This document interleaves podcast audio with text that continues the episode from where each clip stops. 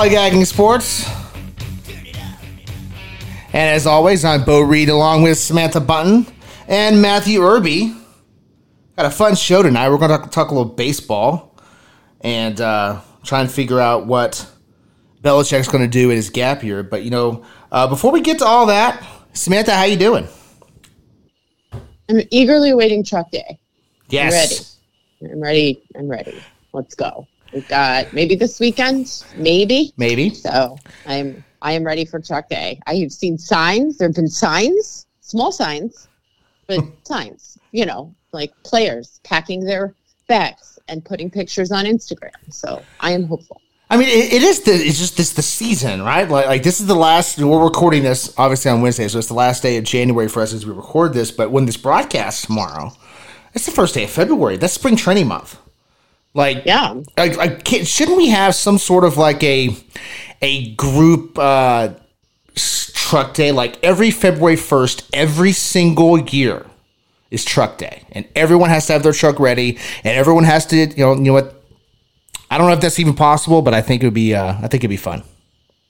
I don't even care if like the date is a little bit of a moving target, but I I think we need to unify truck day. I, I totally agree with that because like imagine the sadness, like if someone else's truck leaves and you're like, why isn't my truck left? And you have to wait two more days for your truck to leave. Right. Like we're all playing the same spring training here. Like this is devastating when we're all at a very fragile time of year where like the weather is miserable. There are no fun holidays. Like football's basically over. No one cares about regular season nba no one cares about regular season hockey. There's no march madness yet. There's no baseball. Like i just need truck to give me this. Let me have this. Yeah, a little, little early February. Sure, Ir- Irby, how about you? How you doing? What do you think about our, our unified truck day? Yeah, I'm down for Unified Truck Day. Um, we just we need to be careful and make sure that it's on a weekday and not a weekend. I'm just worried about um, the athletics. You know, if it's you know the U-Haul might not be open on a Sunday for them to get their truck. I don't know. just want to be certain. I saw something. I, this can't be anything, but it was still funny. It made me laugh uh, about baseball just opting not to not to let the A's play baseball until their new stadium is built. Did you guys see this? I think it was on Twitter earlier today. But it's like, yeah, baseball may just opt not to use the A's for for uh, the time they're building their stadium in Vegas. Which, on one hand, okay, but on the other, it's kind of funny, Smith. I don't know. Maybe I'm just weird. I mean I, there's like a part of me that would love to see like the organization and the ownership punished that way but like what about the players they just lose a whole year of service time and like no that would be terrible That like it. that well, It's horrible I don't know. It so could- mean It could, couldn't you have some sort of a of a, a modified expansion draft where teams could potentially pick up players for that just that very specific amount of time? I mean, I guess so. I mean, I suppose the advantage would be most of them are probably pretty cheap. Although, like, do you really want to do that? Like, do you want to like create a roster spot for a person who you know is going to be gone in a year? Like,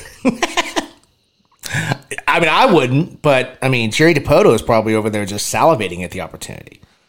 well, the Mariners He is. just absorb them. you know. The Mariners today, Craig Counsell will be like, "Yeah, this is great, kid. You're going to pitch 500 innings this week this year."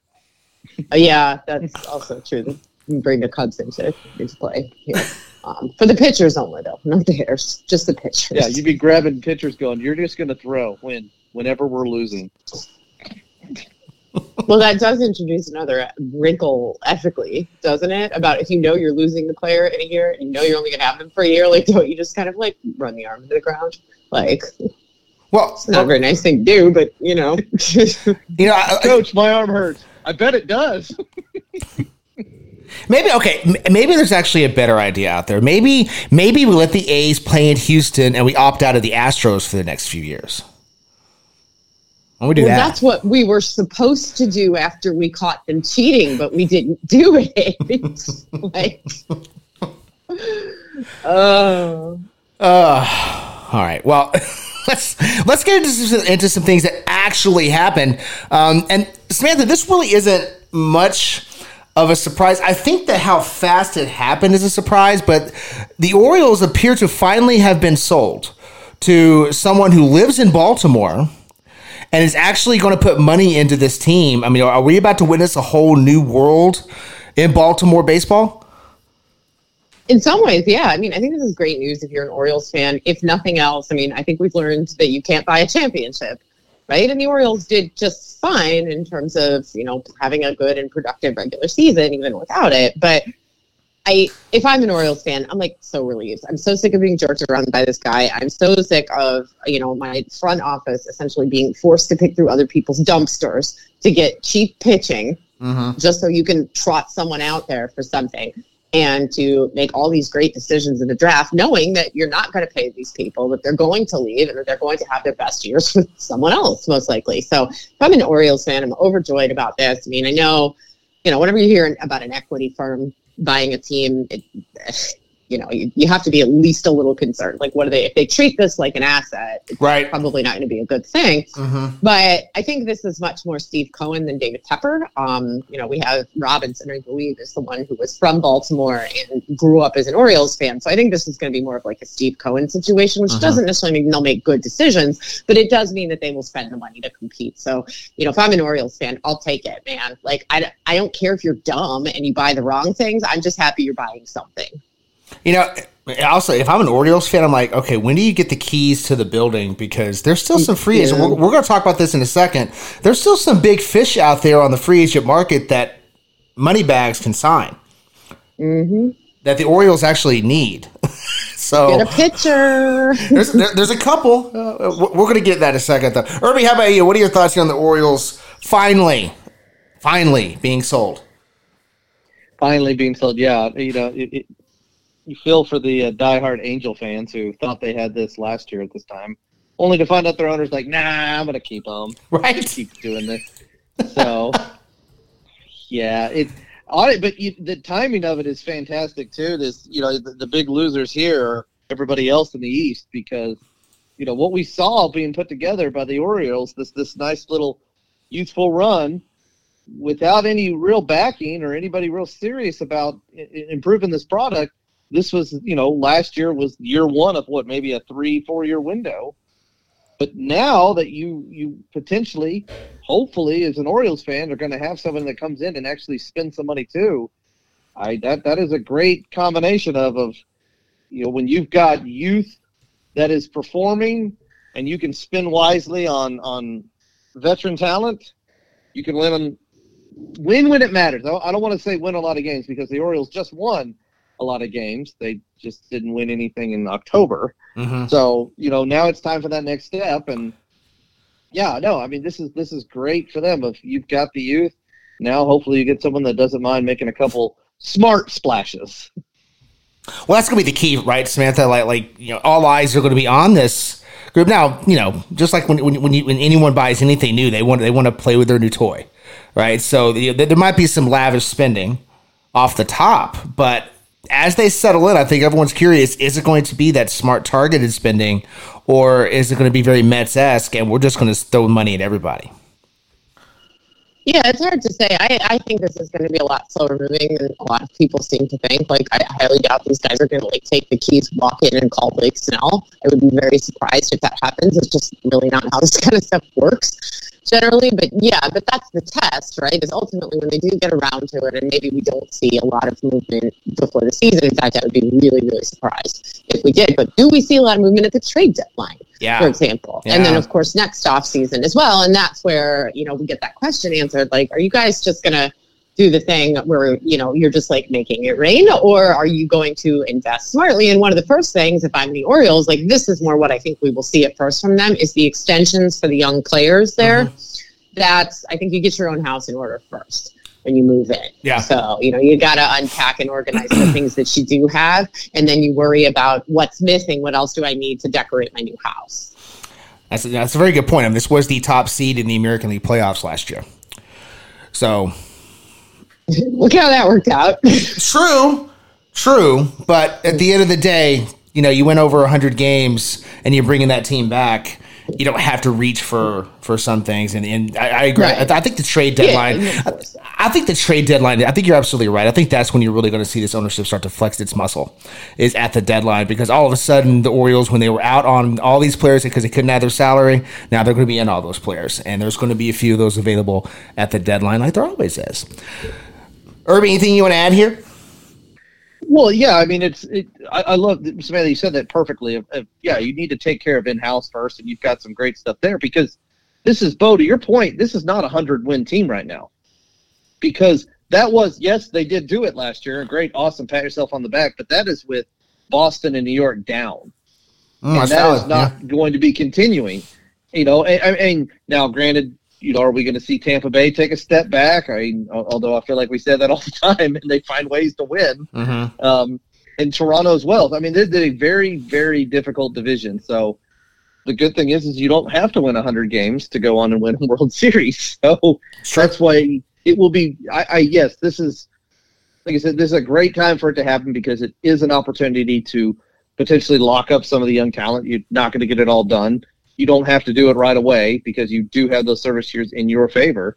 But will they, you know, and like y'all said, yes, I agree. I don't see them coming in and signing Blake Snell. That would be amazing if like later to, tonight or tomorrow morning, Blake Snell, like, wow, and y'all waste no time. like, you know, I, again, don't think that's going to happen, but will they make some controlled splashes potentially this year and especially next year? Yeah, that, that is a real possibility. Yeah, no, yeah. Samantha, anything you want to add here? Uh, not something I need, think we need to get too in the weeds on or anything, but just it's a quick comment that this will probably help the Nationals as well, uh, because we have that whole mess with the TV deal with MASN. Um, and I Oh, think you know yeah. you're going to see a divestment there as well, which will probably open up some options for the Nationals and allow them perhaps to be a little bit more profitable in that regard as well. So uh, probably helps out both of the DC area teams. you know, I'm just waiting for the day that baseball just gives up on the regional sports networks and puts everything on MLB TV. I'm just waiting for that day, Samantha. That's that's it. That's it. That's all I'm waiting on.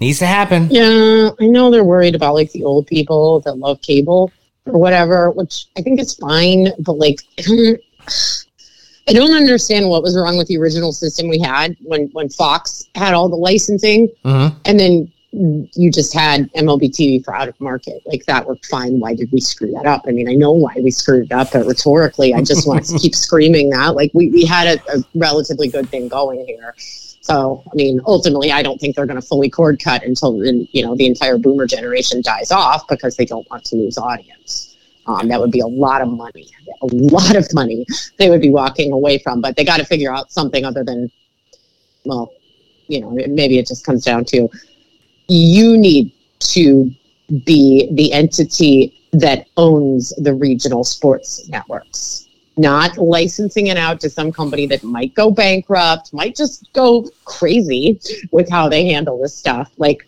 you own them, you know, like, yeah, everybody still has a regional sports network, and that's where you see your team on cable TV, but Major League Baseball owns it and retains the licensing for their own product, which they were foolish to part with in the first place. Dropping those truth bombs. All right, moving on. Uh, I, I wanted to talk to you guys because you know, we've all mentioned Blake Snell at least a few times already in this show. You also have Montgomery sitting out there in the pitchers. You got two really good starting pitchers that are looking for massive contracts, but the calendar is, is quickly turning to February here. And now, in the past, you know, typically teams at this point of the offseason, you're you're seeing five people signed for or invited to spring training as a non-roster invite. Right, you're you're seeing contract extensions for for young players to buy out their arbitration. That's what you're seeing now in most off seasons. But here we are going into February, and we've still got some big contract hunters out there. Yeah, this is starting to get weird. Um, you know, I think we mentioned this last time we talked about it that we had like one other year um, where this happened, but it was quite a while ago, and a lot of it had to do with things like fallout from the steroid scandal. Right. Um, about people not being able to get jobs because teams didn't know what to do in terms of like what the PR would look like for people like that. So, I mean, we know it's a little bit of a moving target, right? There's not necessarily that much of a pattern to it. Every time somebody tries to explain this, you can just poke a bunch of holes in it and go, no, that's not it. So we don't know, but it is awfully late. I, I will say that it is awfully late for you know, as, as you have rightly pointing out, at this point, usually you're talking about people way, way, way down the list, Yeah. you know, or people who are injured, you know, Mhm. where you're trying to figure out could be a big name, but somebody with a pretty serious injury or perhaps a suspension hanging over their head, something like that, where you can see why teams would be waiting till the last minute to figure out what to do. But you know, to have we have three superstars and, and a number of other significant players, let's call them, Mhm. just sort of hanging out there. And like Monty is probably the easiest one to explain if you're thinking, oh, he wants to re-sign with Texas, and we don't know really what's going on with the TV money there. But like, at what point does he just have to sign? Right. You know, so if, even if that's what he's waiting on, and what on earth is going on with Snell and Bellinger? You know, like this is crazy. Like we're starting to get to the point. Like, like I said, there's pictures. Guys are packing, and Mhm. like people Yeah. are packing their bags. Like I got a couple weeks yet before the report date, but like, man, wouldn't wouldn't it be good to know where you were going at this point? Like, it's weird. It's weird. Yeah, yeah. I mean, not, not I mean, and let- let's also point out that, that, that, like there's some real life issues. You got to move your family if you're going to another team. yeah, You got to get your yeah. kids in school. You, you got to get a place to live. Like there, there's real life implications, and you know, two weeks till report day, it's it's really cutting it close. So I, I don't. Irby, like maybe it's the, the fallout from the collapse of the regional sports networks. Maybe that's what it is. Maybe it is Montgomery just wanting to go back to Texas, or Blake Snell is waiting on his contract that Boras says he'll get. And don't ever don't wait, no one on this panel is going to be fooled. Uh, don't be fooled out there listening. Uh, Boras knows what to what to ask for with these guys. It's rare that he does that he missed his mark. I don't think he missed his mark here with Snell. Eventually, someone's going to pay him. So where are we at here? But we got two weeks to, to report day, and these are pitchers that we're talking about right now. So they they you know they really do have only two weeks. Yeah, right. Exactly. Yeah, they, they- it's a little bit different there, where you've got to start getting uh, ramped back up. But I, it, like, the, the the Montgomery one, yes, that one's. I, I agree with you guys. That's the easiest one. If he really has told Boras, it's like I want whatever you got to do, get me in Texas, and then this might be a money thing here that's slowly getting figured out. Don't know, but that doesn't explain the like Snell stuff. And I unfortunately we've seen this. You know, this trend has been happening the last few years, for this later and later and later because you know it's it, it and it, it's the extremes are incredible, you know, because it seemed like for the last two years we had some big, big signings in November, just boom, boom, here we go, and Yeah, right. now here we are. It, it's like we take it's like we take January off, and it's, it's okay. Get this done until you know a week before Christmas, and then we're not doing anything till February. So, I, you know, th- th- this is where the rumor mill gets a little out of control too, because you start hearing, well, yep, nope, such and such is out on here. Well, they say they're out, then that probably means they're in and everything. And uh, so, yeah, I, yes, I would love to start seeing. The good thing is, is the, this is not players that are going to end up not signing. I think that's the the one fun thing about this is, is that th- we've got a handful. You guys mentioned that a handful of players um, that are going to be on teams. So we are going to see a kind of flurry of signings coming here pretty soon for some really good players. And to clarify for all our new listeners, when we say good players and superstar players, we were not talking about Tim Anderson. uh, he was not one of those. I was waiting on one of you to get Tim Anderson in here. I was waiting, and I. somehow- I'm surprised he hasn't called in. Check check the board. Has he called in to go, guys? You talking about me? No, Tim, not you. Ah, yeah, well, okay, Samantha. Anything you want to add about Tim Anderson before before we move on to have a little fun Okay, with Truck like, Day? do we think Tim Anderson signs before the report date? Because, like, obviously he's going to sign somewhere at some point. Like, there, there was too much upside. I don't but, think like, so. I mean, I, that's what I think too. I, I think this is going to be like a Like- signing. I think everybody's terrified of this. You know what? You know what? Tim Anderson. Tim Anderson is, is going to sign the second somebody has a big injury in their regular lineup. Be Yeah. it be Yes. it mm-hmm. be it early March or early June. The second somebody loses a player for six to eight weeks, Tim Anderson is going to be signed. That's when Yeah, they'll and for a lot less money than I'm sure what he's asking right now. Because I'm sure that's a lot of a hang up too. You know, people don't want to commit to somebody who has been in this situation, especially long term. So I don't know. Maybe he doesn't want a one year deal because that's what he's going to get offered. So he may have to take what he can get. Oh, yeah, if if he waits till May, he's going to be prorated, so he's going to get the full league minimum. Ouch. hmm All right, well let- let's let's have a little fun besides you know making fun of Tim Anderson. I mean that is fun, but there's more fun to be had. Uh, Samantha, you perfectly brought up Truck Day earlier. Let's talk about Truck Day, uh, but let's have let, let's just have a little fun with it. Let's start here. What do you think are some unexpected items you might find on the truck? Right, not not obviously not not the baseball equipment and you know chewing gum and bubble gum and all that other stuff, sunflower seeds. You know that's all a given. What do you think's on there that wouldn't necessarily be a given? Well, I'm thinking, I mean, some of it is going to be like weird tech, right? Especially for the teams that invest more in that kind of stuff. Like somebody's got one of those like hyperbaric chamber things or Yeah. whatever in the back of mm-hmm. their truck. Like, I mm-hmm. guarantee it. And then there's also going to be somebody who, like, you remember the story about the Mets when Carlos Beltran had supposedly bought like a fog machine and a strobe light for their locker room, and then I guess it disappeared when um, Yoenis Cespedes got cut, and you know the theory was that, that the smoke machine had, had gone um, back home with him to his ranch, which was hilarious. But it makes me wonder if there's other stuff like that where like some manager, especially a new manager, has like ideas. You know, like I know we're gonna get a foosball table. Like I know, let's get a slip and slide. Actually, no, not a slip and slide. One of the pitchers will get hurt. But you know, weird things like that. Like is somebody getting a karaoke machine? You know, all kinds of strange things that some guy thinks is going to be motivational for somebody. So I wonder about stuff like that. and then I also wonder about like stuff that is like highly specific to like an individual player. Right. So like whatever weird things, you know, like I mean, I mentioned the hyperbaric chamber. You know, there's so many players in this like weird shit like that. You know, like those Right. kinds of things Yeah. or even like some guy that can't live without his whatever, you know, and is important enough to bring it along. Like, I don't know what that would be. Like, hey, I'm uprooting my whole family, but I'm only taking van. Can you, you know, dig up my swing set? And you, we just had a conversation about moving a swing set in a U-Haul like a week ago, you guys.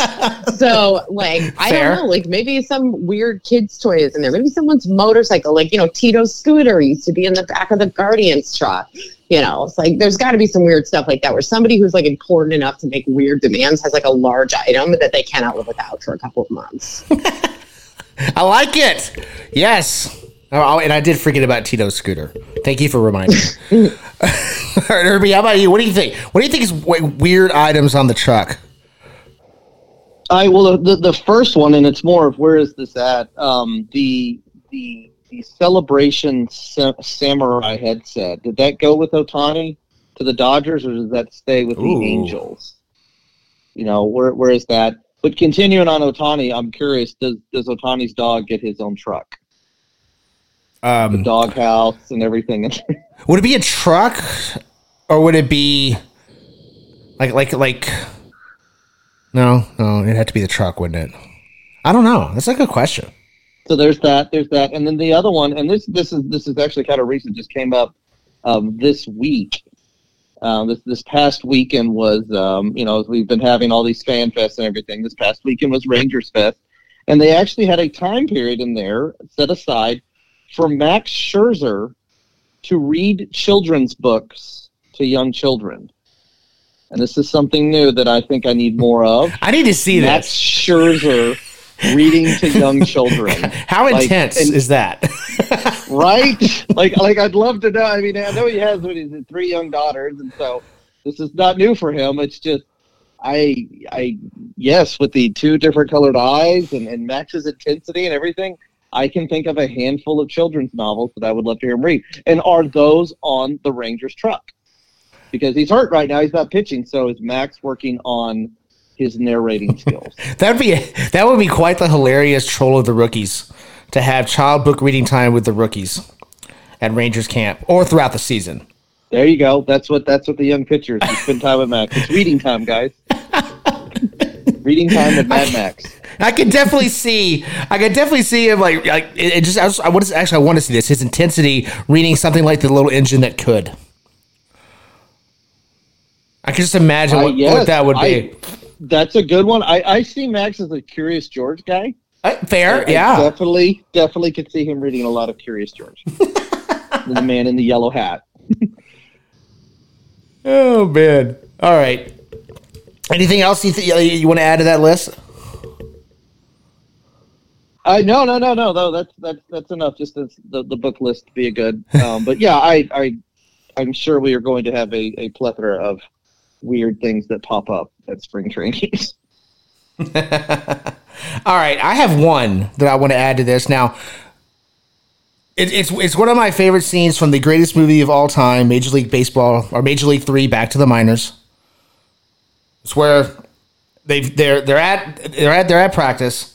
And, and they've got this radar detector they got from the highway department that does not read anything below 55, and they put it on the junk baller and it errors out. Scott Bakula comes in and says there's a problem. The catcher says, No, we got that from the highway department. And it doesn't go below 55 miles an hour, which is crazy that a junk baller can't even get up to there. I want that as a prank. Like, I feel like every team should have a prank radar detector that they could put on any pitcher they want to have some fun with. That's something I would do. That's something I would throw in the truck. So, Samantha, what about you though? What would you throw on the truck when you had a chance? Hmm. Like, I mean, I I want to say a pool table, but then you have to level it, and like it's probably cheaper to just buy one once you get there. You know, I don't know. I think I feel like there's you have something lucky that's like a large item at your stadium, you'd probably want to take that, right? Like it's like a vibe check to like Mhm. set the vibe. So if you have something lucky, or maybe it's a person, you know, like I don't know. And like also we need to discuss mascot transport because like does the mascot suit go on the truck? Because Well, I don't I, I think- or do you have the mascot driving the truck? that would be interesting. That would be Probably hilarious. legal. Um I mean, w- would you be able to see everything through some of those costumes? yeah, I'm gonna guess that's not legal. Um, but yeah, I mean, or do you just put the whole mascot back there? Just like, listen, man, like this is good prep. Like being inside that suit when it's 100 degrees in July and like, you know, smell horrible because those suits are disgusting and Yeah. it's hot out and small children are like spilling lemonade and nacho cheese on you and everything. Like, you know, you could acclimate by riding in the back of the truck in the suit for three days. So maybe we'll use it as a kind of mascot spring training. Have we not had some sort of like a bacterial outbreak because of these mascot suits? I'm really curious. I don't believe for a second that we haven't. I just think we don't know about Wish it. I haven't heard about it. I like I look at those What things was- and I'm like, I wonder if that has bed bugs in it. I don't think we should touch that thing. Yeah. Like, and they smell so bad. Like, I just, oh my gosh, it's so gross. I, the people who are inside those things are like the real heroes because I would never make it. Was it was it 2019 the the hand foot mouth disease outbreak? That- Yeah. that- wasn't that the Brewers? Mm, Yankees mostly. Yankees, yeah, that was. And the Mets. It started with the mascots. So. it may have. It may have. The, ma- the mascots might be patient zero. That's possible. Irby, how about you? What would you add to the truck? Um. Oh golly, I. I'm assuming they've got their own spas there because I would love to have a you know customized spa that I bring to spring training. You know, be that guy, be that veteran that has his own spa that he does in between. Um. But yeah, I'm I'm I'm the lucky charmed one. Yeah, some kind of unnecessarily lucky charm. Um, or that, or, or be the one that messes with the rookies and, and uh, you know, story time was that or something else, just to mess with the rookies, because that, that's definitely half the fun. What about some sort of a mobile axe throwing thing? That could be fun. You, I've- yeah, you've they got that, exist. don't? I, I've seen them. I've seen them. They look interesting, dangerous, but interesting. No, a pitcher would get hurt. Just looking at it. Oh yeah, well, we're ne- we're not. We'll never get around to like. But one of them's gonna get hurt trying to open the door of it or something. We're, we'll never get to the actual accident. But maybe we can find out if, if, if a pitcher like Greg Maddux is as accurate with an axe as he is with a baseball. That could be a fun show. I'm just gonna go. Right, and then one of the other Probably ones is. Gonna walk into the path of it and get hit by an axe. Oh man, this went dark real fast. Okay, all right. Anything else on Truck Day, guys? Before before we move to the NFL for a little bit.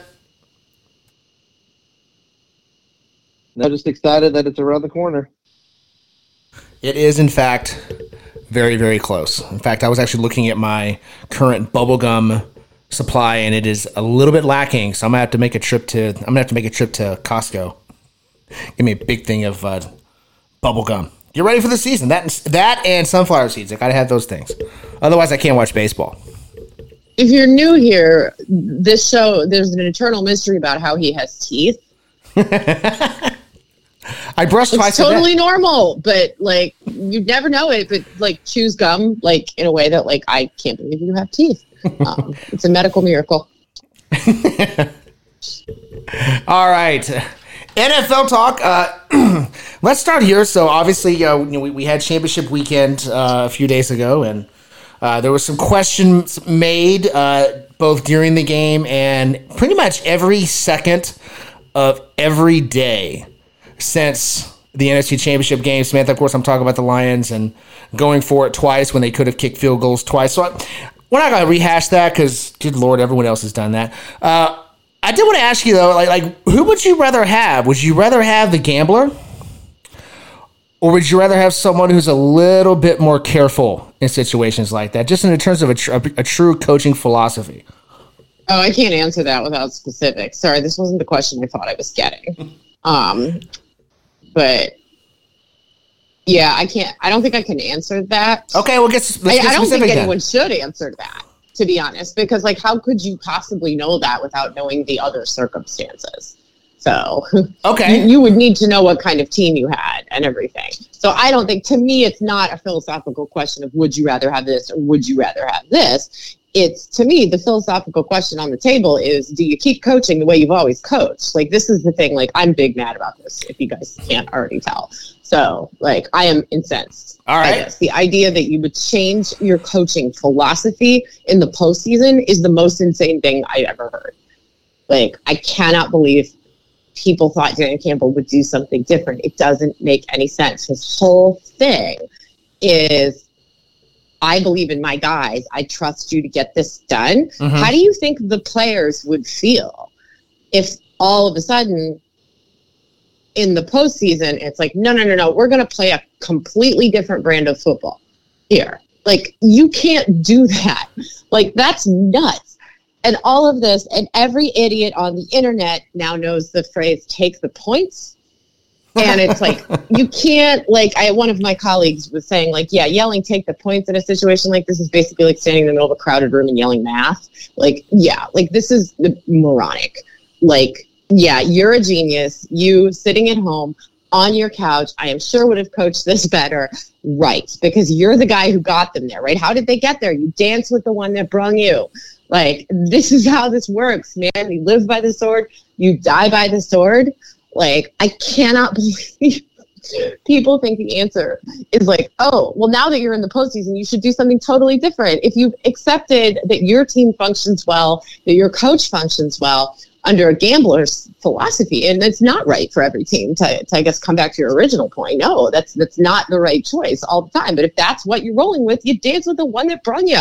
You don't ask him to go and be somebody else. Like you want him to come become Kyle Shanahan, like what? So it's because he's playing Kyle Shanahan? That's the dumbest thing I've ever heard. Like I can't believe people are continuing to try to relitigate this. Like I, it's just absolutely insane to me. Like, no, the guy I want is the guy who got me there. I don't care if he's a gambler. I don't care if he's conservative. If he got me there Mhm. and he's the one who made my team into something that performed so well that it got all the way to the NFC championship, then I want that guy to keep doing whatever he's doing. I am willing to accept that sooner or later it might not work as well.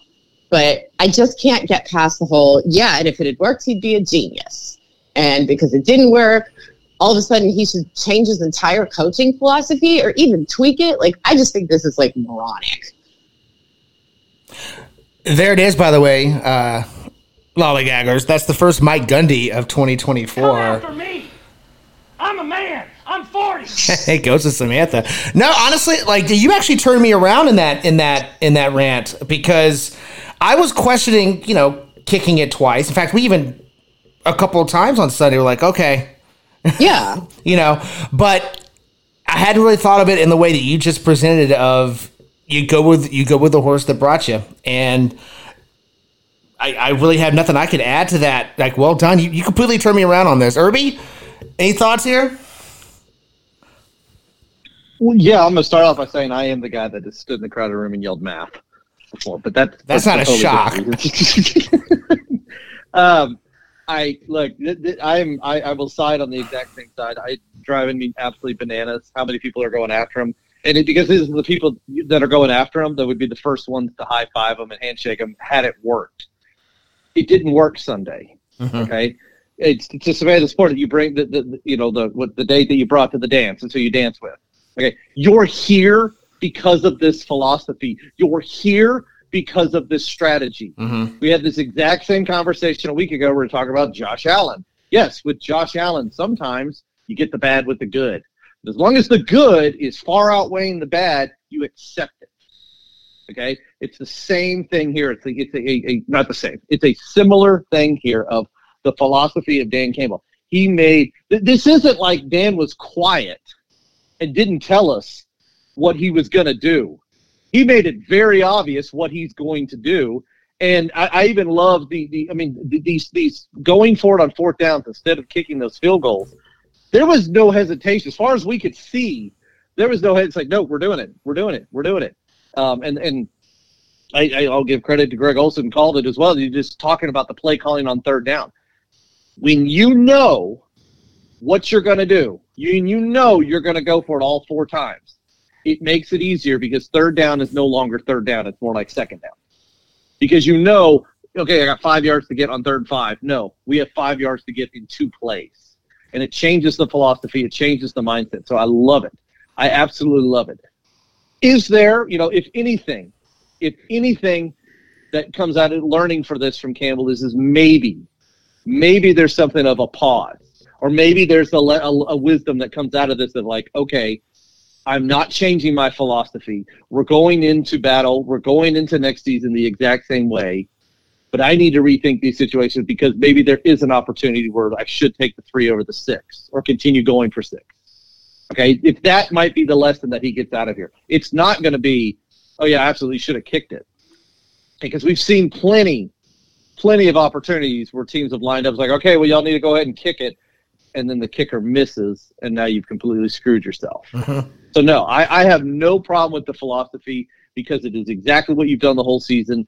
Um, it's, it is humorous in a sad, humorous way to think.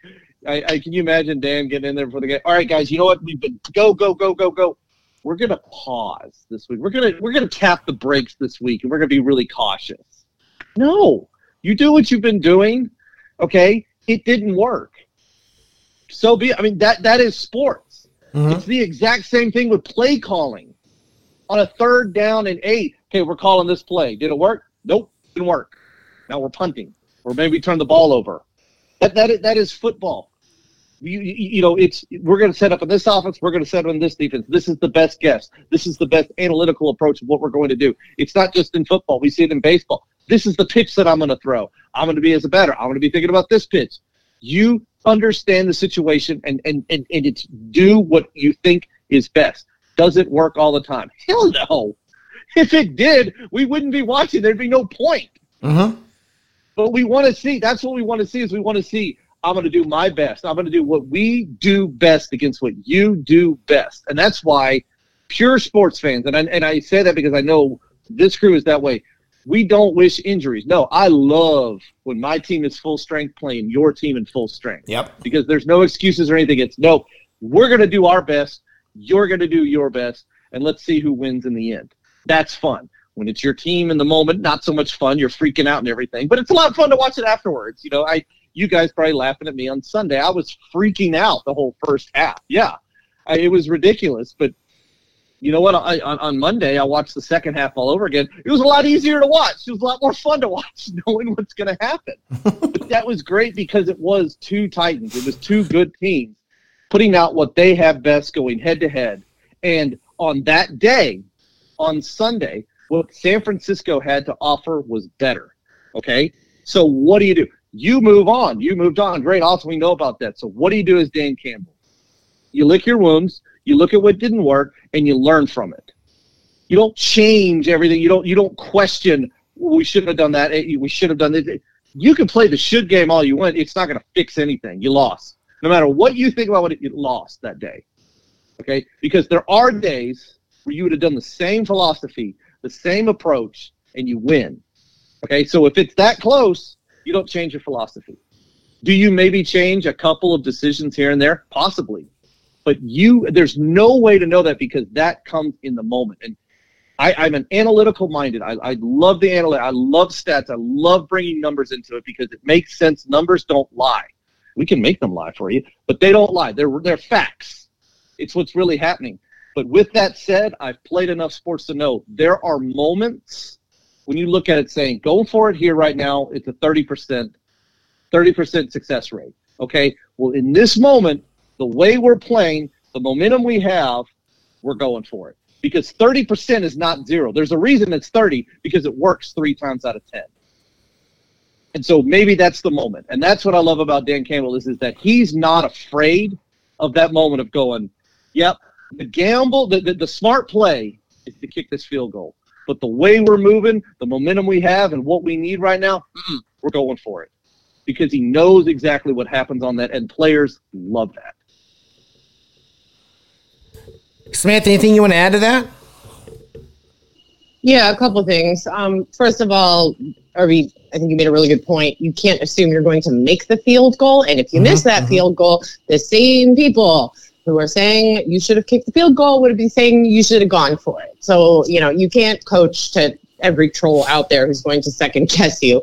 um, also, another thing that I think is important to point out is that from an analytics standpoint, the when they went for it the first time, that actually was the correct decision by the numbers.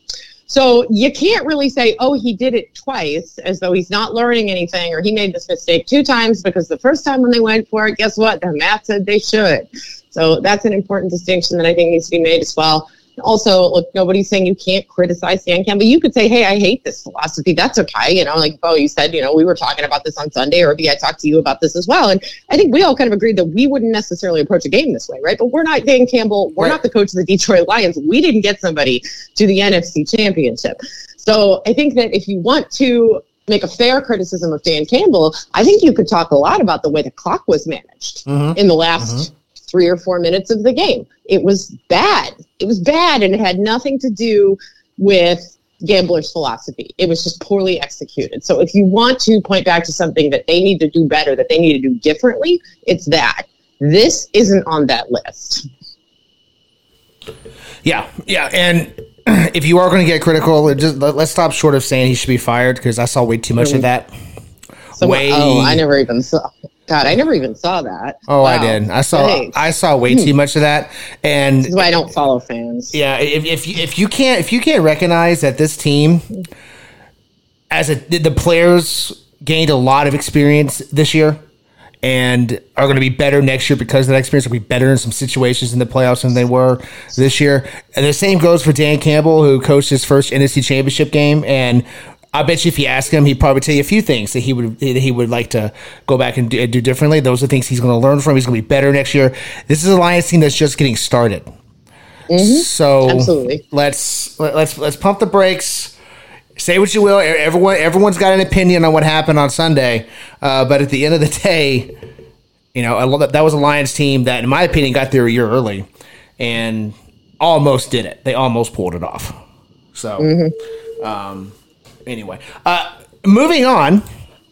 One more thing before we get into the time capsule, I, I wanted to ask you guys because now it's it's pretty obvious that Bill Belichick is not going to be coaching this year, which is a little surprising for me. I thought for sure that somebody he was that he was going to find a fit somewhere, and I'm still I'm still going to troll Atlanta for not pulling that trigger because they, they he was clearly interested, went twice. I'll, I'll, if you're a, you're a franchise like the Falcons that hasn't won anything, uh, maybe it's a good idea to go ahead and give Belichick a little bit more control than you normally would give any other head coach because he's won six championships. But that's just my opinion. Uh, that being said, what do you think he's going to do, Samantha? Like, what what do you think Belichick's going to spend the next year doing? You know, lurking at Chick Fil A in Atlanta. Um, Nice, like that. menacingly. Um, yeah, no, I, for the record, just I completely agree with you on that. I think that's insane. I mean, I guess it's possible he turned it down. I mean, I think it's likely he turned it down, but probably the reason that happened is because they wouldn't give him enough control. And I'm Right. like, you Yeah. are a garbage franchise that can't do anything right. Like, I think that maybe you should try. Maybe you should try Bill Belichick. Like, I just, uh, I know it's more complicated than that, but in a way, it's not. It's just not. It's really not. Um, so I do you want to win or not? Um, but yeah, Bill's got to find something else to do, right? So, so yeah, he could take a booth job. I don't know if I really think he'll do that. I don't even know if I think he would be that good in the booth. Um, I think he would be. He would certainly be more effusive than what we're used to, but I'm I'm not sure he belongs there. So like. You know, I want to like make up a great story about him and his husky like sailing around the world in a balloon. There you go. But I mean, realistically, you know, Bill Belichick's gonna be like grinding like Army Navy tape, preparing for the next whatever it is. You know, waiting for Nick Sirianni to get fired, waiting for Sean McDermott to get fired. You know, like whatever it ends up being, like waiting to push Todd Bowles, uh, you know, off the edge of something so that he can go take the Tampa Bay job. I don't know, but like, yeah, I mean, I would like to think of him as like having weird travel adventures with his husky, which I'm pretty sure is actually Linda's husky. But look, that you know, we're, we're working a narrative here, so bear with me. Bill Husky Couldn't you just? grand tour around the world. I'm sorry, I'm really hung up on the grand tour stuff because this is what I'm working on for my. I'm working on my PhD right now for anyone who didn't know, and I'm, I'm working on a lot of art from the grand tour. Um, so I'm really hung up on this concept. And I am like just picturing Bill like going around and having like a traditional grand tour the way that one did in like the eight, the late 18th century, you know, where young gentlemen would go and, uh, you know, see the world and, and paint and, you know, get drunk in other countries. Like, you know, Bill was like too busy grinding tape to do that when, when he was a young man. So, you know, maybe now he can take the, the grand tour, you know, go see the sights. You know, you know what's you know what's funny about this, Samantha, is, is I had a similar thought of Belichick here. Uh, really? but but mine but mine was more of the he's gonna go he's gonna spend a year drinking nothing but wine. Like he's gonna go Why? he's gonna hit France. He's gonna have all the wines and, and, and the breads and the cheeses that France has to offer, and then he's gonna come to California and turn his nose up at Napa Valley and say, "Well, you're not. I I was just in France. This isn't." This, can you see Belichick doing that? Being very critical of every at every winery he stopped at in Napa because he had better in oh, France. Oh, God, yes. I mean, this is like the whole if if he's not from the fiance region of France, he's just your sparkling boyfriend Yes. team. Um, like that's Belichick, right? He's totally the guy who, like, you know how you know the the country of France will come after you if you label something champagne if it's not from the Champagne region of France. Right. I could see Belichick like just turning up his nose at like something from Napa and just like, this is swell, like. and then the husky would also make a gesture of disgust, like Yes. mimicking his dad as he looked down disdainfully at his water bowl. Oh, oh, Um, oh no! amazing! No, even, even even better, even better. A dog that turned down a piece of cheese because it was not par. It was not up to par. Bad. Oh my God, you're right. Yeah, yeah. This is not French cheese Yeah, that's what we're. or a pastry. What about or a pastry? Like that? That is not a croissant. That's a croissant. Like. What is this processed garbage? Yeah, This is not like cheese. horrible croissants at Starbucks that are like all squishy and like melted together. It's not a croissant. so disgusting. Uh, that's so perfect. I need to see this like a, a, a TV show, like right, like, like like like going around with Bill and his gap here should be a TV show, so we can all watch it and see what he does. Irby, Wouldn't this be an amazing Food Network show? It would be Like, awesome. where he just looks disgust. Like half the time he looks delighted. Like the part in France is like the happy part, and then the show turns super dark, and he's just absolutely disgusted when he goes to Napa Valley. oh man, yeah. Oh god, can you, like him, him and Gordon Ramsay getting into an argument like he used to get into with Tom Brady. Come on, Oh God. amazing. Could? He throws a headset. He throws the wine glass. Uh, This is a, this is a Merlot. I asked for a cab sauv, you prick. isn't champagne? It's sparkling wine. So you get this from a box? I can see it. Yeah, I can. Oh my god, Francia. Box wine. I can see it. Oh boy, Irby, I'm sorry you got to follow that act. What, what do you think Belichick's gonna do? Well, yeah, no, I mean, this is that was great. I was enjoying that. I, I, I kind of feel like I'm going to get a cab here in a little bit now. That was fantastic. Well done. Um, and and I can see all of that. And so I'll go a little bit different. Um, I, I Bill, I, I kind of the same with the history. I can see him with the same traveling, but traveling to like famous battlegrounds like Thermopylae in Greece or, or, or somewhere in Rome. And, you know, I mean, even, even, even find out later on that Bill was like a big J.R.R. Tolkien fan and he's in New Zealand walking the uh, Pelennor Fields. Something like that. I, I can see that. Oh, and, I and all that. Yeah, no, that's great. Or like um following like the course like the Aeneid. Like Yes, following yes. the story. Following Okay. it and actually walking it and, and and I mean and wouldn't even be shocked if suddenly in the middle of all that we have a picture of him and his husky up on like Mount Everest. I'm just oh to Bill just hiked Mount Everest like no big deal. I need the caption. What's the, caption? Arctic, the Arctic substation, you know, like he could trace those routes from like all those explorers who like disappeared trying to find the South Pole or whatever. like, I got South Pole, no big deal. Yeah. He can, he can send a picture. Uh, he can send a picture of the dog into NFL Network for draft day. So instead of, instead of instead of it's at being at the desk, it's on you know it's on some mountain range somewhere. yes, yes, or the yeah, from somewhere weird, like the Arctic substation would be like perfect. It's a husky. That the dog would be okay there. Uh, Bill would probably still be in his short sleeve sweatshirt there. oh yeah, oh definitely, Absolutely, yeah. Not going to change anything with that. With that same miserable look where everybody that knows him's like, Oh, look at him smile. Yep, that's him smiling.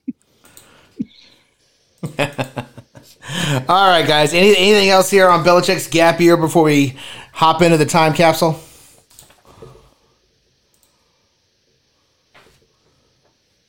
Nobody? Okay. All right. Well, quick reminder to those that are new to the program this is what we call our time capsule. The only stipulation is the year has to fall between the years 1980 and 2010. We pick a sporting something in sports that happened in a particular year, and we talk about the pop culture of that year. Samantha, anything I need to add to that? Did that did that hit all the notes? I believe so. Yes, yes, we are. You know, guessing it, trying to guess at all of the sporting events. Uh, guess at some pop culture. Uh, what I guess I would add a note that the reason we picked those years is because it needed to be something that was like not too recent where it would be too easy to guess, but it can't be so old that like we're not old enough to have like a fighting chance of figuring it out, which is probably going to come up uh, with some of the years that we're going to have to do sooner or later. But we're, you know we're not going back to the 1940s or anything, or the, even the 1970s. Like I, I I, got- would be very lost. I got a, I got a feeling it's on the sooner. We're gonna we're gonna test the limits of our range on the All time right. capsule tonight. So, in the year 1980, an interesting thing happened. The Philadelphia Phillies beat the Royals four to two to win their first World Series in club history. 97 year drought for that franchise. So they win the World Series in 1980 over the Royals, four to two. So that's baseball. You guys want to take a stab at the Super Bowl in 1980? Oh, 1980. So this is still the 70s seasons, 79, yes. Uh, 79. So I, I mean, the easy guess there is sticking with Pittsburgh. Correct. Who they beat?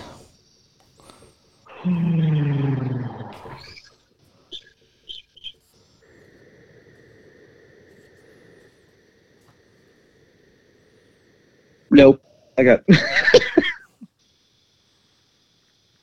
Samantha, you got to guess? we were i don't know man we were not like sentient beings um in 1988 so i don't know uh, Like, was- actually was- none of us were alive during the 1980 super bowl That's correct.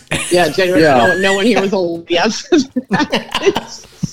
That's why this is I'm going to be fun. I wasn't there. it wasn't Dallas. I don't even have a good guess. about that? Like I was trying to think the other team that I was thinking of was the Raiders, but it can't be that if it's Pittsburgh. So is it? The, I don't even know who else would have been good around Oh. that time. the Rams were good too. There it is. Oh, it might be the Rams. There it is, Yeah. Really? Well done. Okay. Steel- Steelers over the Rams. I'm going to go ahead and see if you guys can Good guess the MVP. Um, you, it's, it's very guessable here for you guys. MVP of the Super Bowl from the Steelers. Franco Harris. No, guess Will Bradshaw. There it is. Terry Bradshaw. Terry Bradshaw. I Even don't back know. then, just go with the quarterback. All right. How about the NBA? You guys want to take a stab at the NBA Finals in 1980? Lakers. And it was the Lakers. There you go. But, Celtics. but they but, but they did not beat the, the Lakers did not beat the Celtics. Anybody, any idea who they um, beat? Who else was good at that time? Um, Oh, um, um, Bill Russell's team. Um, 76ers? There it is. The Lakers over the Sixers. Four Good job. games. Four games. Boy, they went a long way from uh, Bill Russell to uh, man. We talking about practice. We went a long way. All right. Now I, I'm fully expecting no one to know this, but I'm going to try it anyway. How about the Stanley Cup Finals? Canadian team. I don't know. No, American team. American team. There you go. it was in Ah, fact. got it. It was in fact two American teams in the Stanley Cup Finals this year. Um, Rangers, Flyers, Penguins, well, Bruins. You guessed the you guessed the losing team there, Samantha. The, it was the Islanders over the Flyers in the Stanley Sure Cup thing. Finals that year. Awesome. Sure thing. Okay, so Philly Great. did win something. They, they kept losing. They, what, they lost basketball. They lost hockey. They finally won baseball. yeah, they finally won baseball. Snapped one heck of a drought too. All right, so uh, this is where this this is what this one's going to be very fun um, and interesting and whatnot because the NCAA March Madness had an additional wrinkle to it up until 1981. So this is the 1980 NCAA March Madness. We'll get to that in a second, but do you guys have a guess on the national championship that year? It was very chalky. Duke. Okay, this is before Duke. UNC. I don't know. How would I know? Again, not alive. Irby, you got any guesses here? Uh, you were almost born. UCLA. You could hear you could hear in the womb at this point. Go ahead. I'm sorry, Irby. What was that? With UCLA. That's the loser. Who who, who beat them? Oh man, that's all I really had. Uh, They were the two seed that year. Who else was chalky back then? Uh, I will say that this is a program that will go years without of being irrelevant, and then they'll just show up in a big way.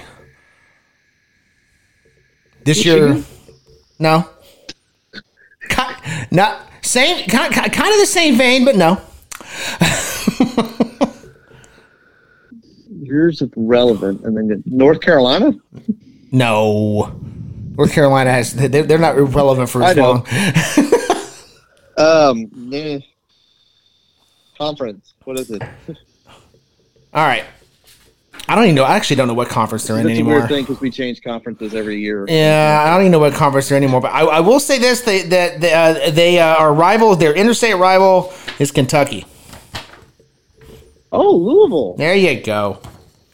Thought that would get it. Yeah, Louisville or UCLA. Now, I'm not going to ask you guys to guess this one because this, that would just that would just be rude of me. Uh, but back in 1980, the NCAA had a match between the Final Four losers for national for the for the national third place designation. So they did like the Olympics for the bronze.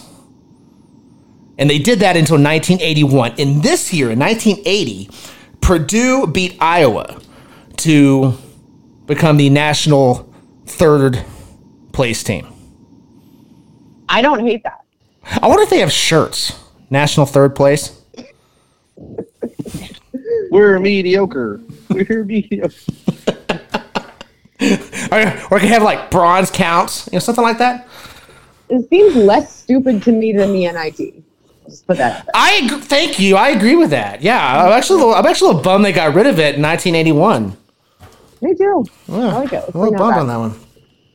All right. Um, how about NCAA football, guys? Any any guesses here? Nope. Nope. Her name. No, no, no. Oh. So Uh, Uh, All right. I'll help you out. I'll help you out here. We'll, we'll, we'll save the guessing for the, the movies and the uh, and the songs because there's gonna be a lot of that. Um, the 1980 Sugar Bowl featured Alabama and Arkansas. Alabama won handedly over Arkansas to secure. I forgot what number championship that was for them, but it was a lot. so they won a championship again that year. Uh, Ir- Irby, this one's for you. Where were the Olympic, the Winter Olympics held in 1980? Lake Placid. Lake Placid. It Very was a good. hockey game. That was That it. a big one. There was a big one in that one. There was a big one in that one. Um, how about the summer games? The summer games were in Moscow. Uh-huh.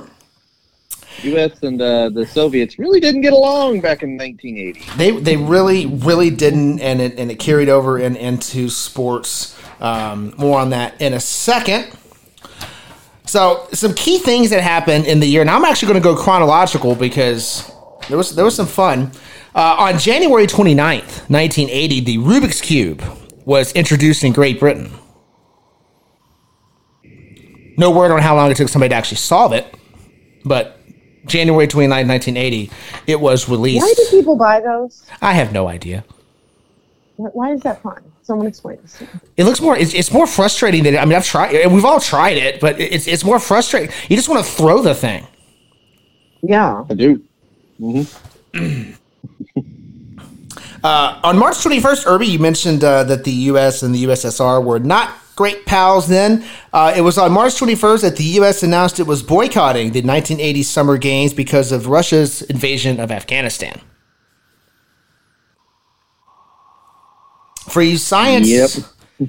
for you for you science science enthusiasts, I can say that word, science enthusiasts. May 18th, and this is this is actually something that I've watched multiple documentaries on, and I'm not ashamed to admit it. Uh, Mount St. Helens absolutely exploded. May 8th, May 18th, in 1980. Completely Huh, I did not know that. I'm really more of a Pompeii guy myself, but um, you know, Mount Vesuvius. fair enough. Fair, fair. There you go. Belichick will be there too. Cool. If you're interested, there there is a documentary on it that, that actually has video of the explosion and the, and the eruption and all that. It's it's quite compelling.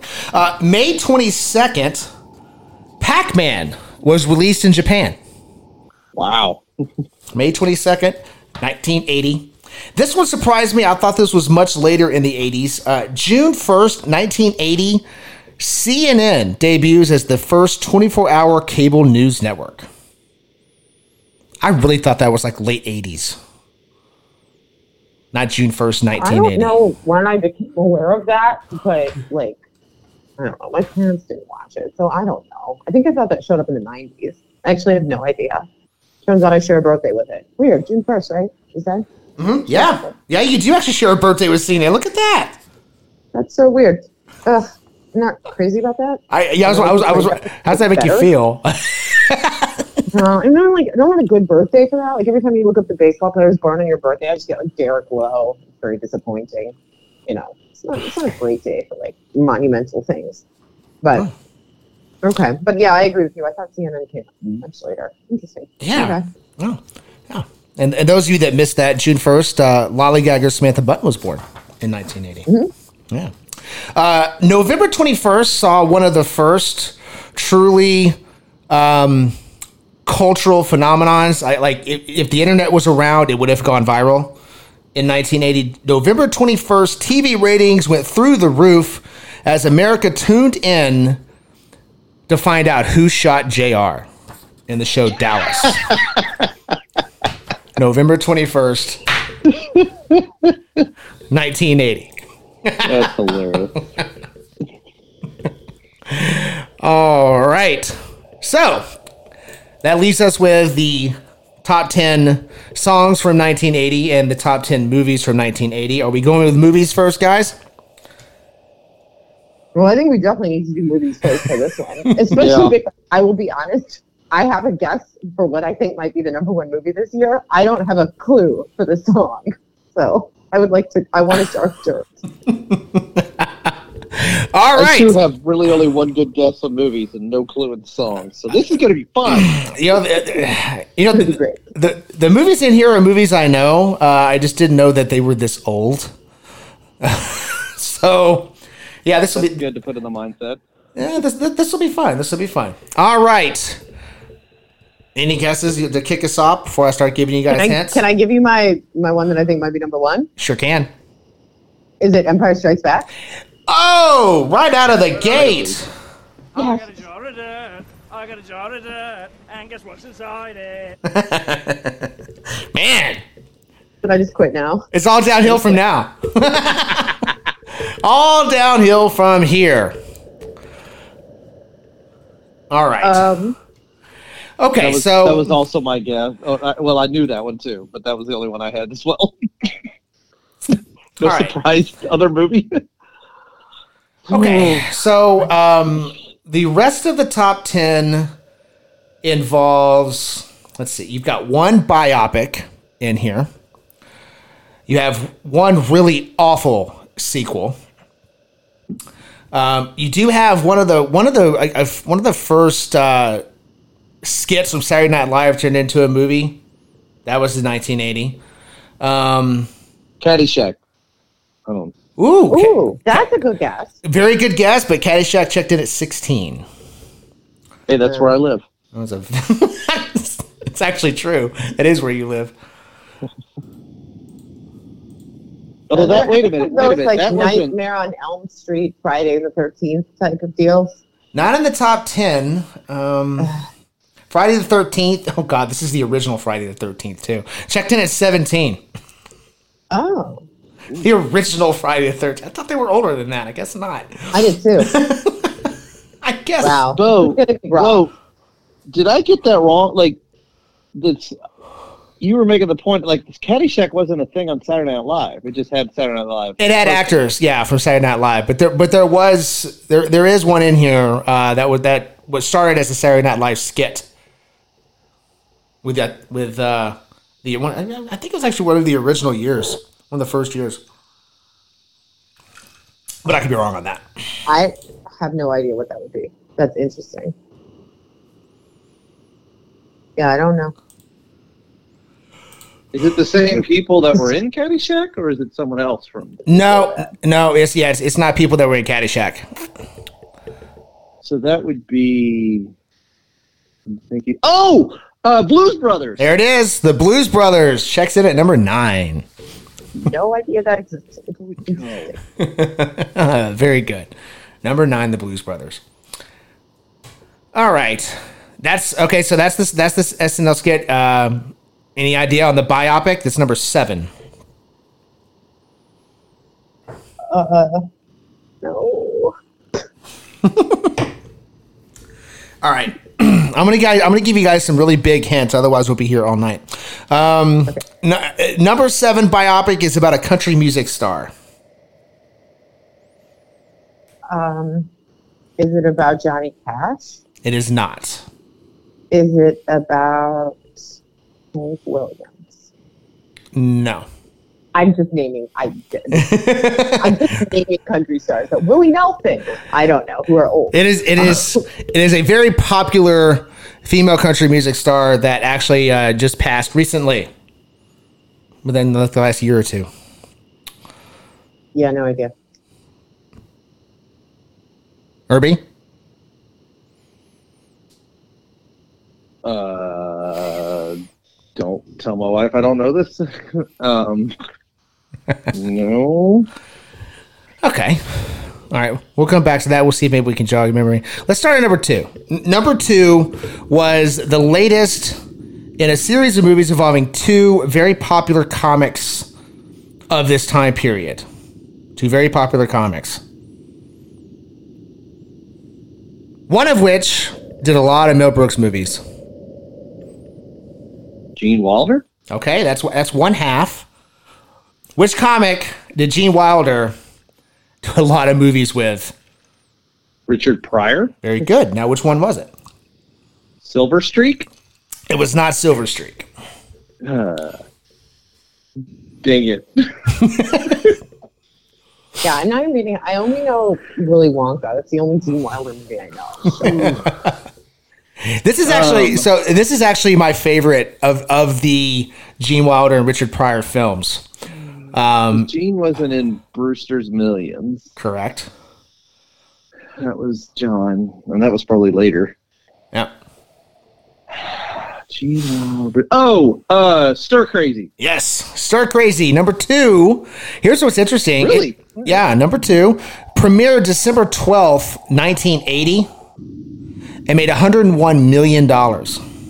I've never even heard of this movie. That's fantastic. It's a, it's a great movie. Uh, 101 million dollars in three weeks.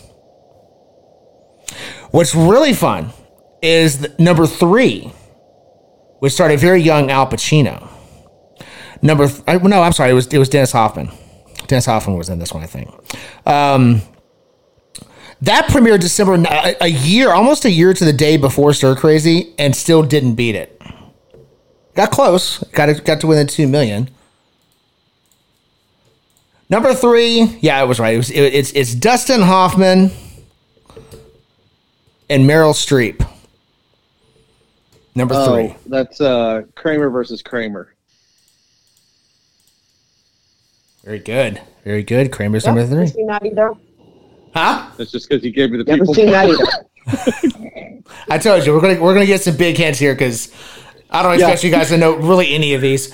Um, all right, number four was a was one of the first spoofs. Kind of like Naked Gun, kind of like Hot Shots Part Two, but it's also the it's the OG of spoofs.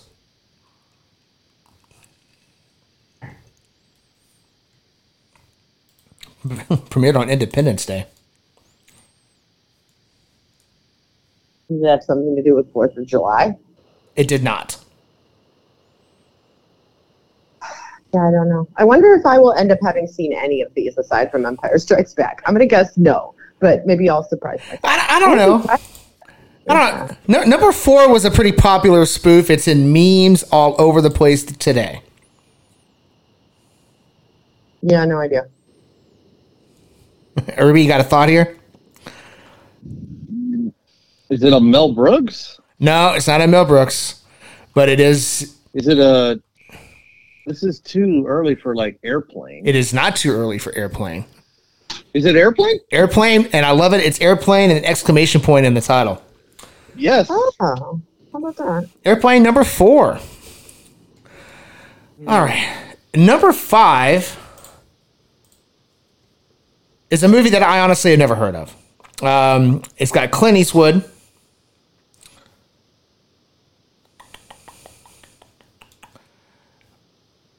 All right, and It's full of dollars. I no, don't know. I'm just pulling out of nowhere. technically, so it's interesting. Technically, it's listed as a comedy, but its keywords are mafia and action comedy, illegal fighting. Mm, Sorry, did you say didn't know. illegal fighting? Yes, that's one of the My next guess was keywords. escape from Alcatraz, but that ain't it. no. Uh, yeah, I don't know what. I, I, I honestly don't know this movie. the other Eastwoods I'm thinking of that doesn't fall into that. All right. Yeah. No, number five is Any Which Way You Can, starring Clint Eastwood. Again, never heard of it. I never heard of that. Cool. Okay. You're fine. All right. Number six is interesting uh, because, Did we get everything before six? yes. Okay. Yeah. I'm basically going in order here. Um, number six. Wait, what was three? Three was Kramer versus Kramer. Oh, right. The other one I did. Yeah. Haven't seen. Okay. Haven't seen any of them. Right. Okay. All right. Number six is a comedy um, starring a very popular actress at the time named Goldie Hawn. Is that is that Jarny? Jarny thing? It's too early for Overboard. Oh, what's the one where she's in the army? Um, Yeah, yeah, you got the name. um, uh, Private Benjamin. There it is. Number you go. six. Number Okay, six all right. was Private Benjamin. Okay, now we're back to the I thought country. this was going to be like jar of dirt and out for me. Okay, okay, okay. feel better. All right. Um, so we're back to number seven, which is the country music biopic. Anybody? I have no idea. You might have to tell us who the person is. Unless, wait, is, it, is the person also the title of the movie? No, but her most popular song is the title of the movie. Her most popular song. Is that that's also the title of the And you movie? s- just Is it Dolly and Parton? rec- no, Not 'cause Dolly he Parton. said recently passed away, Yeah. right? Yes, in the Oh, last couple of yeah. years. So that's us, luckily. Okay. Yes. Uh, Um, recently passed away. Is it one of the judges? no, no. Um, you know, I believe the lead actress Sissy Spacek won an Academy Award for this movie. Oh, uh, coal miner's daughter. There it is. Coal miner's Victoria daughter, Loretta number Okay. seven. Okay. All right. I don't really. Okay. So number eight is a sequel. Now it's one of those awful sequels, kind of like Caddyshack 2. It's just stupid. But it followed one of the most popular cult, cult like cult pictures there's ever been. Um, it is it is required viewing in the southern states. So I'm out on this one. Yeah. Okay. Ready? All yours. Um, I kind of don't want to get this because I feel like I'll be judged. The Required viewing in these ones. It is required viewing in the southern states. Um, not a bad way, Um, but it's one every kid our age, Irby, probably watched over and over again in the 80s. Um, in fact, the original movie came out, I think, in like 78 ish. It was right at the height of the CB wave that hit the country. Everyone had CB radios. They could talk to each other from their cars. This is before cell phones, kids. Talk to each other using little radios in our cars. We all had handles. We talked to truckers. This is the sequel. So It feels important to point out that we did not do any of these things. this is this is before our time. All right. Uh, I'm gonna I'm gonna guess a movie because but I'm gonna just based on all your clues because I did not know this had a sequel if I get this right. yes. but did they make a sequel to Smokey and the Bandit? Yes, they did. Yes, they did. And, and in 1980, Smokey and the Bandit 2 was number eight in the country. That's depressing. It was okay, this awful. that probably would have required me to be aware of Smokey and the Bandit one. yes, So yes, it would have. Irby, Irby, Irby. Unfortunately, they actually made more than two, Oh lord. and they got dumber Wow. and dumber and dumber as they went along. At one point, Like, like Land Before Time. Yeah, they actually made more than two, and and each one before it got worse. It looks like people le- learned their lesson after two because Smokey and the Bandit never touched the top ten ever again after that. Um, Ugh. All right, number nine, you guys already got with the Blues Brothers. That leaves number ten. Now, number ten came out in September 1980. is at Paramount Pictures. It has Mary Tyler Moore, Donald Sutherland, Timothy Hutton, Elizabeth McGovern, Adam Baldwin. Boy, that's, that's a young Adam Baldwin. I don't even know who half those people are. Oh, wow. I know who Donald Sutherland is. That's Yeah. that's um President Snow.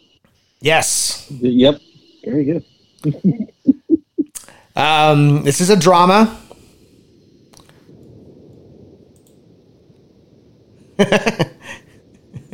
One Based best, upon the names, I've got no clue. I don't um, best picture winner in the Combination of Oscars. names. What? Yeah, Oscar best picture winner. Uh, one of the keywords for it is dysfunctional family. All right, number number ten, ordinary people. Oh, Sure thing. All great right. movie. Did not know. Good for them. Okay, let- let's see if we can carve out some honorable mentions here. Uh, number 11 was Popeye. Number 12 was The Blue Lagoon. Number 14 was The Shining. Oh no, terrifying. Oh man. Oh Yeah. my goodness. Uh, number 15 was Cheech and Chong's next movie. As mentioned, Caddyshack was 16, Friday the 13th was 17th. Uh, Caligula was number 24.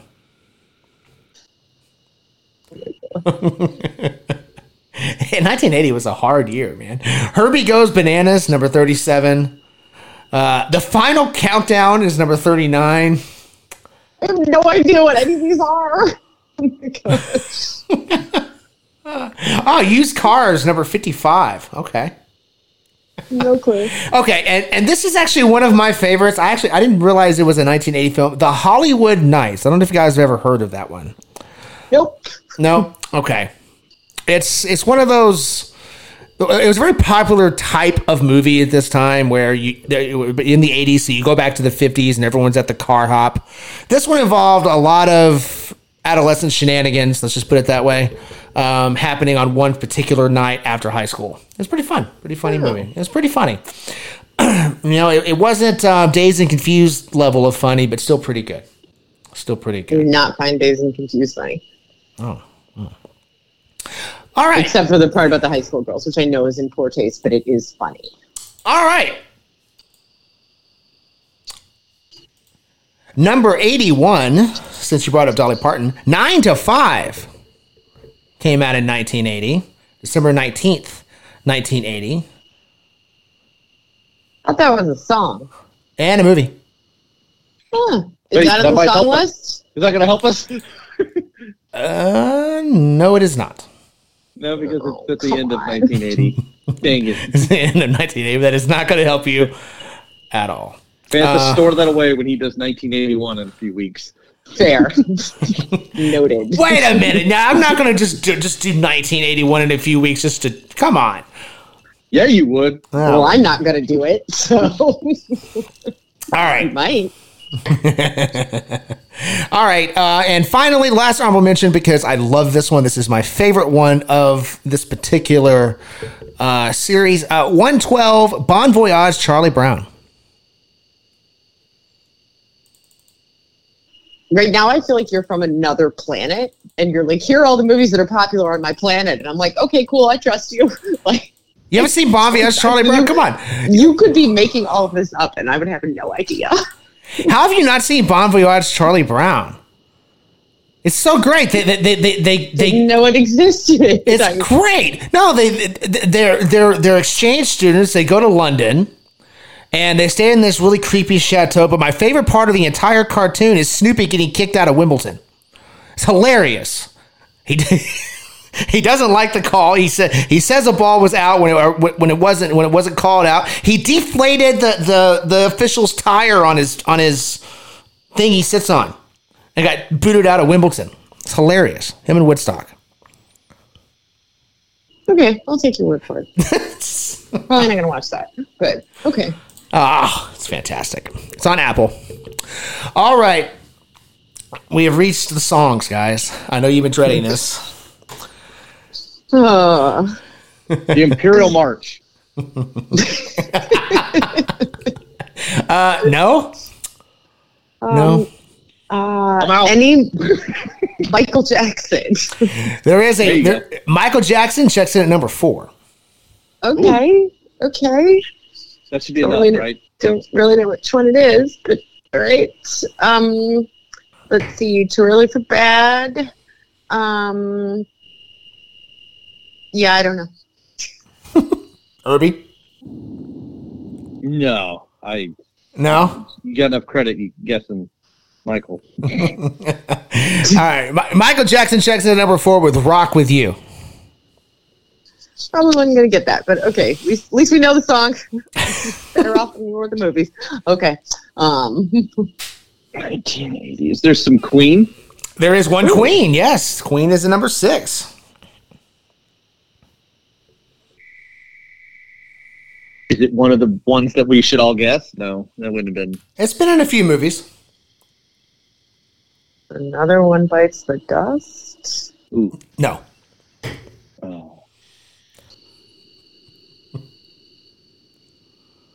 Too late for Bohemian Rhapsody, right? Um, So that was. Is it, is it that? no, Is it- it no, no, it's not. It's not that. I was I was looking to see if that was outside of the top ten, but I don't see it anywhere. I think that was earlier. Um, yeah, I don't know. Sorry. Come on, we all love this song. Everyone loves. do? We everyone loves this song. I don't personally love any Queen songs, so Oh no, he did it. Good job. Uh, crazy little thing called love. there it is. Irby got it. Oh, good Well job. Good job. I missed that completely. I was just like, man, I don't know what you're talking about. I'm not Queen. Sorry. Oh man. Okay. All right. We got two out of the top ten, where we're still looking for that jar of dirt. Billy Joel. Get it? Oh, Billy Joel is number nine. There you go. Um, so what album would this be? Let's see. Maybe I can figure it out by the album. Glass Houses, I believe, right? It's got to be Glass Houses. It's not the song. So it's got to be You May Be Right, Still Rock and Roll to Me. There it is. Um, Number nine. Oh, it's still rock and roll to me by Billy Joel. okay. All right, all right, good. You guys, you guys are doing better than you guys on, on music than you did the movies, which is a little shocking. All right, we got we got we got four, six, and nine in the books. All right. Um, Elton John. There you go. Good go. No, there is no Elton John in the top ten. However, there is another John in the top ten. This particular this particular artist is also uh, dived into a little bit of acting, and her has last name is hyphenate John. Oh, Olivia, Newton-John. There we I thought you go. were like Amanda, but like you said her, and I'm like, we want a girl named John. Like Yeah. who? What? I don't. JonBenét Ramsey. Um, let's see. Wow. Damn. We're all going to hell for that one. Shit. all right. I oh my gosh, no! I have to tell you a funny story after we're off air. Okay. Um, Okay. I okay. Olivia Newton-John. Is this a song from Grease? I don't believe so. I don't Is it Let's Get Physical? it is not Let's Get Physical. Okay, I don't know any other Olivia Newton-John song, so I'm done. I'm out. Sorry. I don't know any other ones. Irby? How about you? You know, Irby, uh, a lot of people. I'm still uncontrollably laughing. Sorry. oh, it- Oh, it's, a, it's, best. It's a good song. you know, It was a magical performance by Olivia Newton John here for number three. so magical something? Close. Magic something? Number three is Magic by Olivia Newton Oh, John. just magic. Okay, thank you. If it was a snake, it would have bit me. No idea what the song is, but awesome. All right. You guys want to take a stab at number one? I'll give you a hint. It is a group. We've a, been doing that. yeah, it is a group. with- Oh, I see what you meant there. Okay. Uh, lead female vocalists. A lot of their songs had a it, it kind of like an early. I don't want to say techno because it wasn't as high paced as techno, but it, it had more of an electronic sound to it. Um, one of the songs, like it's kind of like a whiny lyric, like she's. It sounds like she's whining through the whole damn thing. Very popular in the '80s. This this particular group. Scandal? What'd you say? Scandal? No. Is it a punk band? Yes, I think. Blondie? There you go. What was number one in nineteen? What was number one in nineteen eighty? Oh, Come on, Samantha. You're on your verge of double jar of dirt here. I know. I'm just, I don't know which song it would be. Call Me? Look what I got. I got a jar Oh, thank goodness. I got a jar of dirt. And There you go. Number one in 1980 was "Call Me" by Blondie. Okay. All right. All right. Okay. You knew that all along. Yeah, totally. Abs- absolutely. Yeah. I was just waiting for the time. Build up, build it up. Uh, yeah. Nope. Well nope. Done. Well done. I needed to have it fed to me in small portions. All right. Number two, also a group. It is a very popular English rock band that formed in London in 1965. And here they are in 1980 with the number two song, which I guess you would have to call a sequel to one of their other very popular songs. What? Yeah. I didn't know this song Sequel? is, I didn't know this song existed. I've heard the first one, not the second one.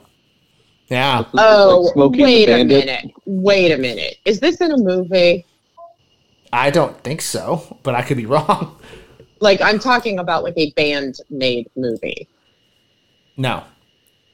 No? Well, that goes my only guess then. Hang on.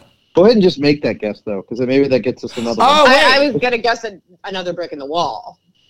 Oh, yeah, it is another brick in the wall. There's a part two, and it was the only song I could think of. I did not know. Okay, yeah, uh, it, it is another brick in the wall. I didn't know it was part of a movie. Oh, wait, that was right? yeah, Okay. yeah, another brick in the wall, part two. Weird movie. Very weird movie. Uh, Can't Well- say I understood it very well. all right, that's number two. All right, so we've got the top four.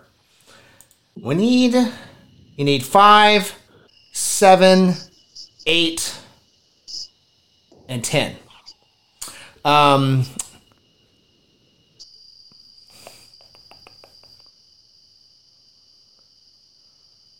I'm trying to think what else is around that time. I.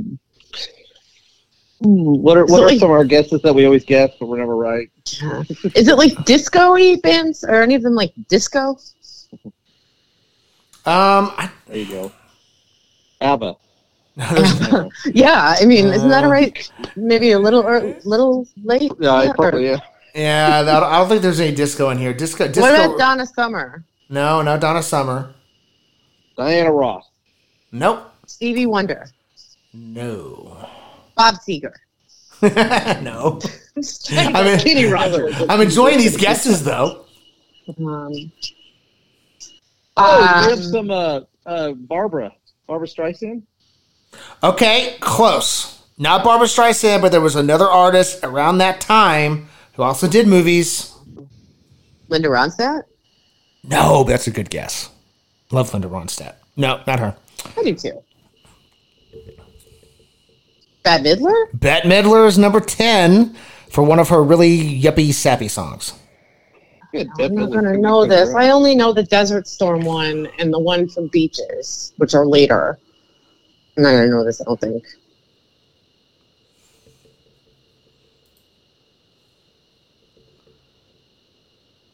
Yeah, I don't, I'm sorry. I don't know. Irby, do you know? It also it also has a feature film with the same name. Wow. Smokey and the Bandit. Nope. Oh. Smokey and the Bandit Part Two. yeah, there, there you go. There you go. Uh, got Smokey the Bandit Part The 2. Empire Strikes Back. I already guessed that. I already guessed that one. Irby, I'm just I'm just gonna tell you, Smokey and the Bandit Part Two involved them hauling an elephant, and Dom DeLuise is in it, and it's awful. But uh, Bette Midler, number ten, is one of our really famous sappy songs. I put a spell on you. No, I know that's later.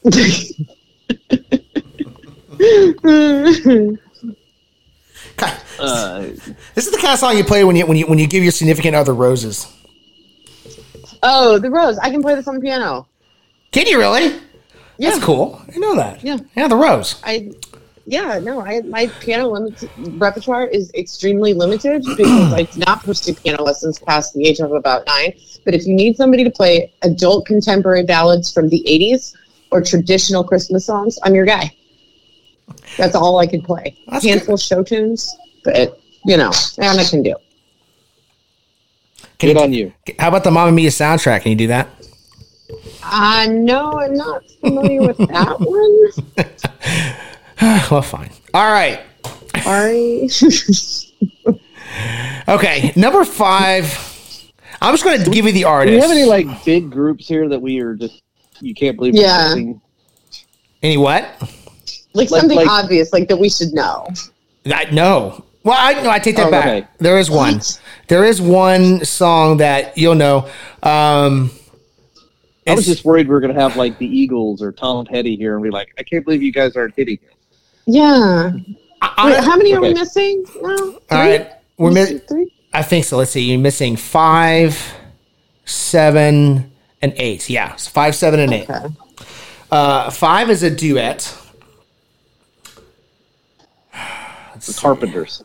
I don't know. Close. Um, Oh no.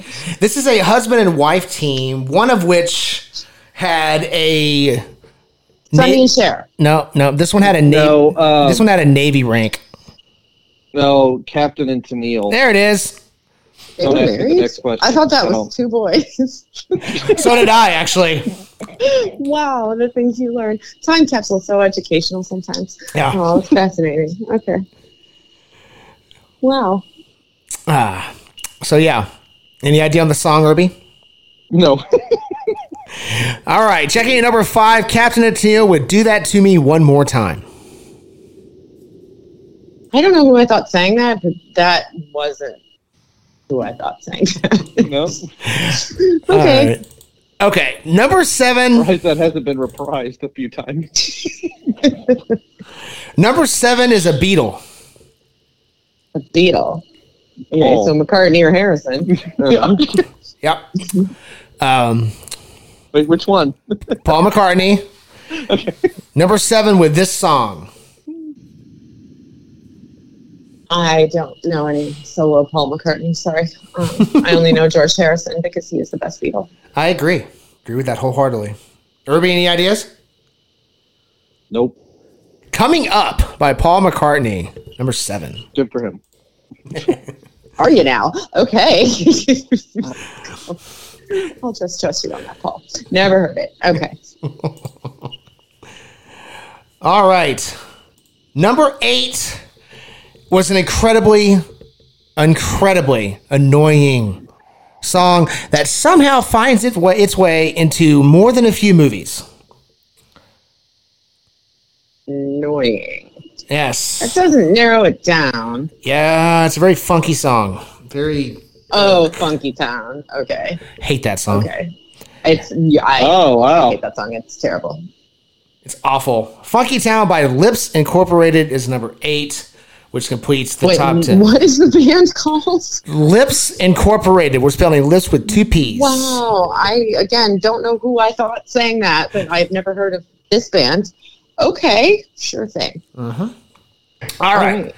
Popular, uh, more popular ones that, frankly, like I would have had a lot more time believing were, were better than than where they ranked. Uh, number eleven is the Pina Colada song. Oh wow, I thought that was older. Okay. Number thirteen is "Cruisin'" by Smokey Robinson, which is now a popular duet. Also thought that was older. Yeah. All right. Uh, number 15, Lost in Love by Air Supply. Number 16 is uh, Elton John with Little Jeannie. So, I mm, I didn't. Uh, this is it. Number 28 with Kenny Loggins. oh, I do like Kenny Loggins. Fond of yacht rock. Kenny Rogers and Kim Carnes with Don't Fall in Love with a Dreamer at 31.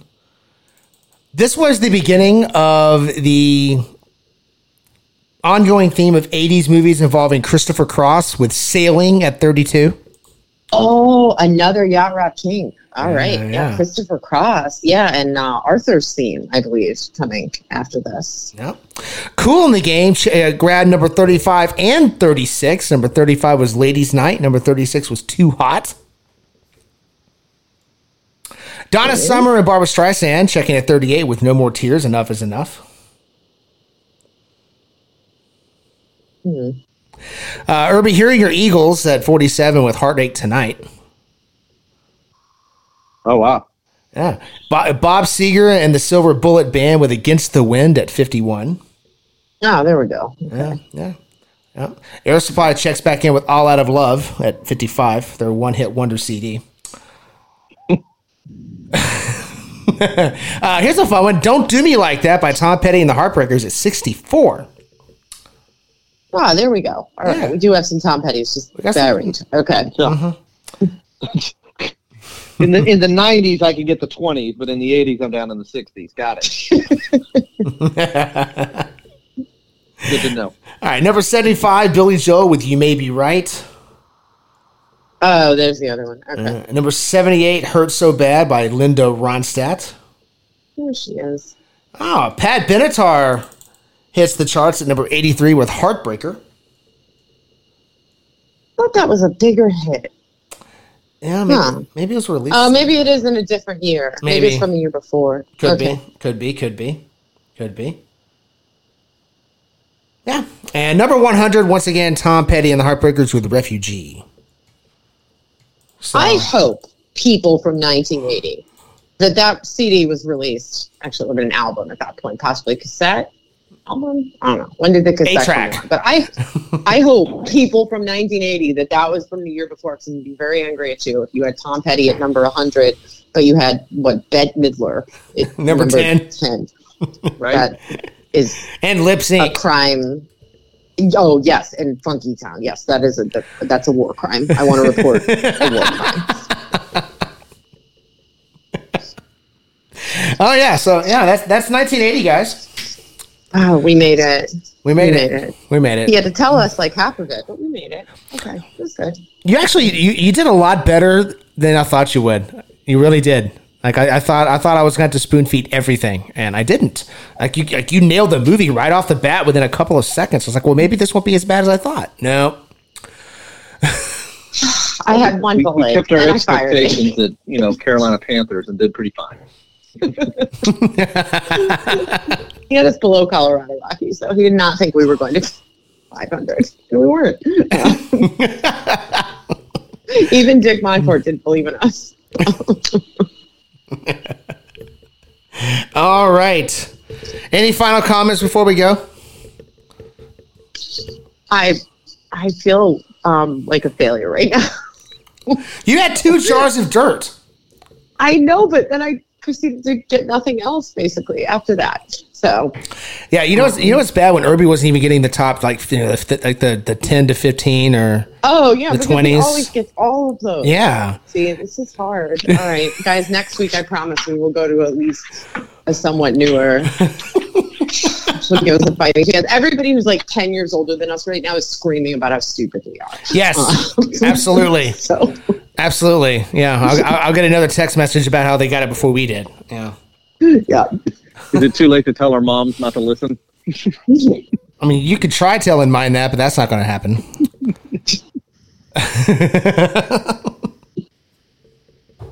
My, mo- my mom's not going to know any of these. My mom is the person who's like, oh, oh, I know it. I know it. It's that song by that person about that thing. And you're like, um, Close. it's technically not wrong, but Oh man. All right.